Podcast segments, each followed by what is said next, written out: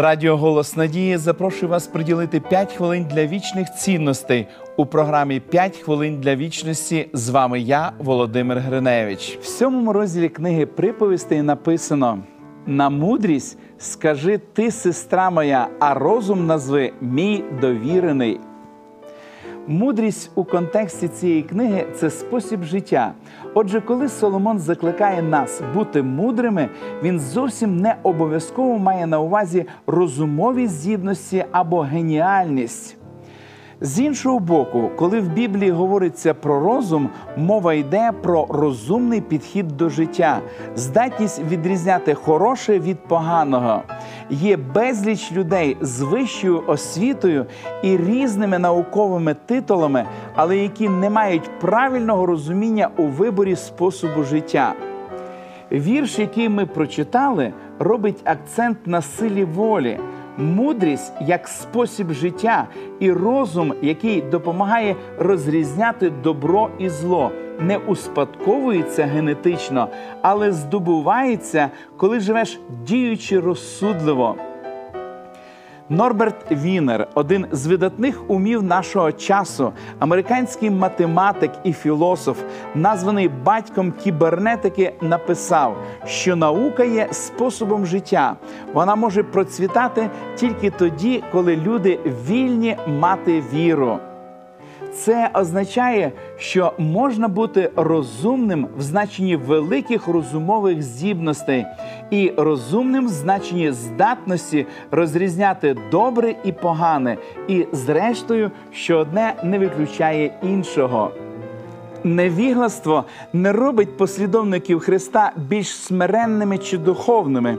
Істини Божого Слова може найкраще оцінити інтелектуально розвинений християнин. Христа найкраще прославляють ті, хто служить йому розумно. Де знаходимося ми? Серед тих, хто володіє тільки розумовими здібностями, чи серед тих, хто вміє відрізняти хороше від поганого. Повноти життя не досягти тільки гостротою розуму, але якщо при цьому присутня ще й мудрість, тоді ми насправді розумні. Є багато людей, які вважають себе розумними, але насправді вони є лише такими в своїх власних очах.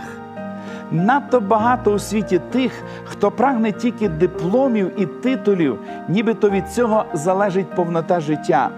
Багато з тих, кого вихваляють за їх розум, насправді не освічені.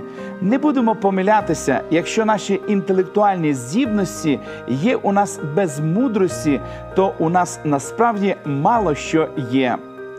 Просіть у Бога мудрості, адже тільки Його мудрість зробить вас по-справжньому розумними. Помолимось, дорогий Небесний Отець.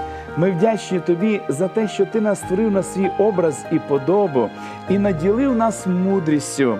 Допоможи, Господи, завдяки Твоїй божественної мудрості розрізнити, що є добре, а що є погане, і допоможи нам завжди прославляти Тебе і величати Тебе, адже це так важливо у нашому житті, щоб Ти, наш Бог, наш Творець, завжди був прославлений. Молимось в ім'я Ісуса Христа. Амінь. Просіть у Бога мудрості, щоб вміти відрізнити хороше від поганого. Нагадую, що ви можете отримати цікаву серію біблійних уроків Нове життя. Ви можете отримати їх, зателефонувавши нам за номером телефону 0800 30 20 20 або написавши на електронну адресу biblesobachka.hope.ua. Нехай благословить вас Бог. До побачення!